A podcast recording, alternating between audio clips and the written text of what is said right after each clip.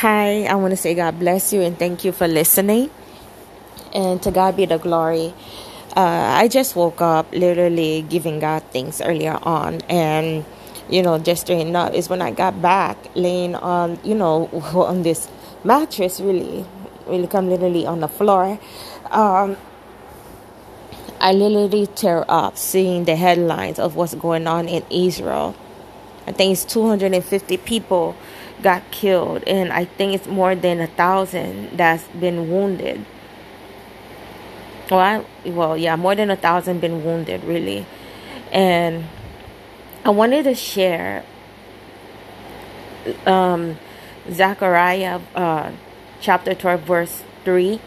And actually, this was this is prophetic for me from my end because my sister in Christ um, shared what was going on in Israel briefly in a prayer line.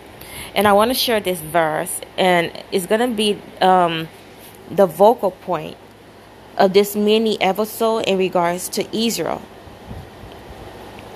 And um, it's Zechariah um, chapter 12. I would encourage you, everyone, to read the whole chapter.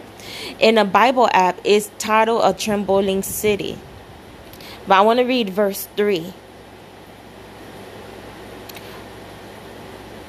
Actually 2 and 3. I'm going to read verse 2 and 3. It say, Behold, I will make Jerusalem a cup of trembling unto all the people round about, when they shall be in the siege both against Judah and against Jerusalem. And in that day will I make Jerusalem a burdensome stone for all people. All that burden themselves with it shall be cut in pieces, though all the people of the earth be gathered together against it. Mm. And to God be the glory. And let me continue on in verse 4. It says, In that day, saith the Lord, I will smite every horse with astonishment, and his rider with madness, and I will open my eyes upon the house of Judah, and will smite every horse of the people with blindness. And the governors of Judah shall say in their heart, The inhabitants of Jerusalem shall be my strength in the Lord of hosts, their God. Amen. And um, if you really read Psalms 122, the psalmist also talks about praying for the peace of Jerusalem. And I'm gonna um, put the verse in the description. And these are the time we're supposed to be interceding for the nation of Israel, for the peace of Jerusalem, as we're told, uh, commanded to do in scriptures because they need our prayers. And we know that we are in the end times. And, uh, you know, we hear rumors of war and everything else. And it's more than rumors. War is happening. But we know the words say, look up, for our, regen- for our redemption draweth nigh. But nevertheless, we still have to pray for the soul. We still are in the land of the living for us believers. You know, we have to pray for these innocent souls in Israel. And this is going on now. Right now is going on. War is going on. And um as I'm even recording, you know, um this podcast episode, because we know that um today is the 8th of October 2023. As I'm saying this now, today is the 8th of October of 2023. Because all this that's going on is really um it is baffling of how things are going on now like this. And we really have to pray. We really have to pray for mercy of God. We really have to pray for the people of God, for the chosen nation of God. Remember, we're adopted into the um, priesthood, into that, you know, into the um, into that line, into the line bloodline of Abraham. So I want to say this, and this is more of you know of what we should do as believers, as a nation, as a um, as priests, as intercessors, as you know children, because this is not the world God intended us for the you know for humanity to be in. We were made to have communion with God, to worship with Him, to be one with the Lord, to be one with the Word.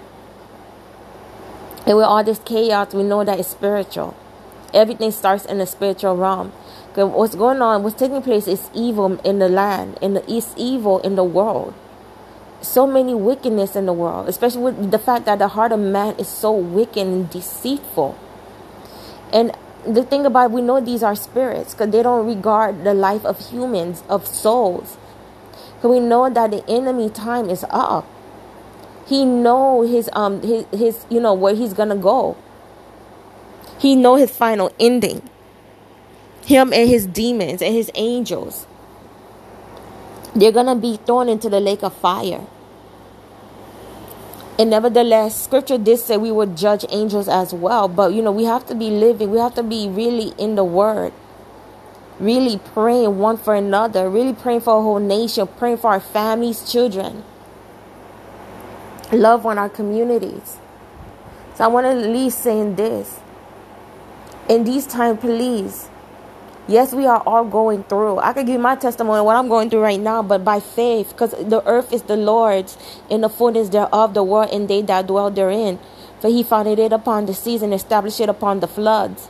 He created all things. God's still in control. As the young prophet Elijah said, and I mentioned this earlier on, I think it was yesterday too. One day with God is a day without the enemy. But I'm imagining what you know, what about eternity? Years with God is years without the devil without the enemy. This is, you know, this has been uh, the word of encouragement that been sticking with me. A young child, eight year old. Well, his name is Elijah. I call him little Elijah. Who gave me an encouragement. One day with God, which I like to say, one day with the Lord, is one day without the enemy. God is still in control. But we have to pray. Pray for the nation of Israel.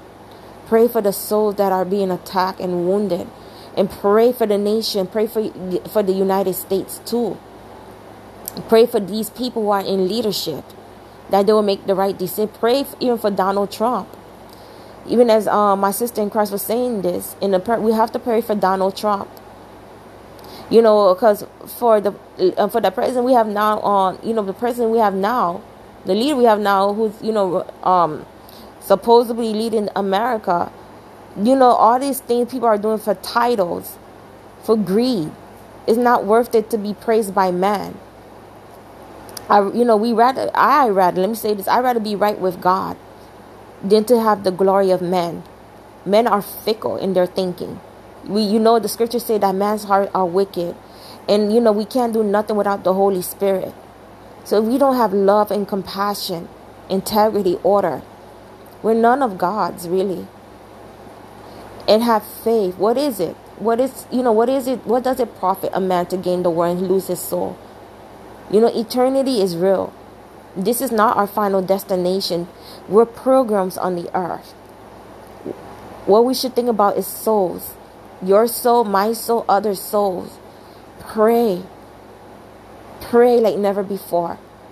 Ask God to deliver those who need deliverance. And prayer works. Prayer with the word, with the ministry of the word. We have to pray and know the word. Give him back his word. So I want to say, God bless you. God cover you and your family, your communities under the blood. Be protected. Pray for Israel now. They need our prayers. Pray for the soul, the innocent souls. In Jesus Christ's name. Amen.